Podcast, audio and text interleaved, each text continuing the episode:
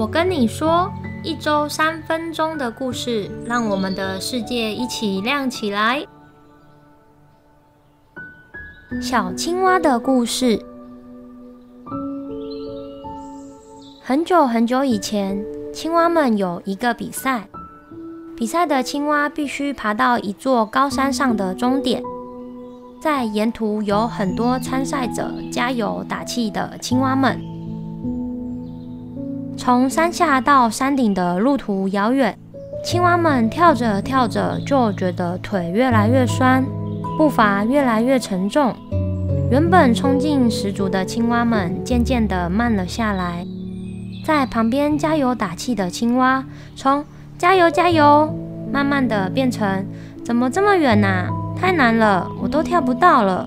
参赛比赛的青蛙跳着跳着，一直听到旁边的青蛙都这么说，也越来越没有信心，觉得自己好像没有办法继续往前迈进。慢慢的，继续前进的青蛙越来越少，很多参赛的青蛙都慢慢停下他们的脚步，不再继续往前进。比赛到最后，只有一只青蛙抵达终点。各位觉得青蛙是因为它比较强健，还是它的耐力比较强，还是有什么原因让它可以抵达终点呢？那么我就继续说原因喽。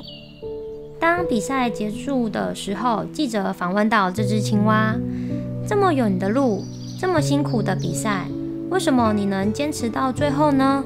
这只青蛙并没有回答。后来大家才发现。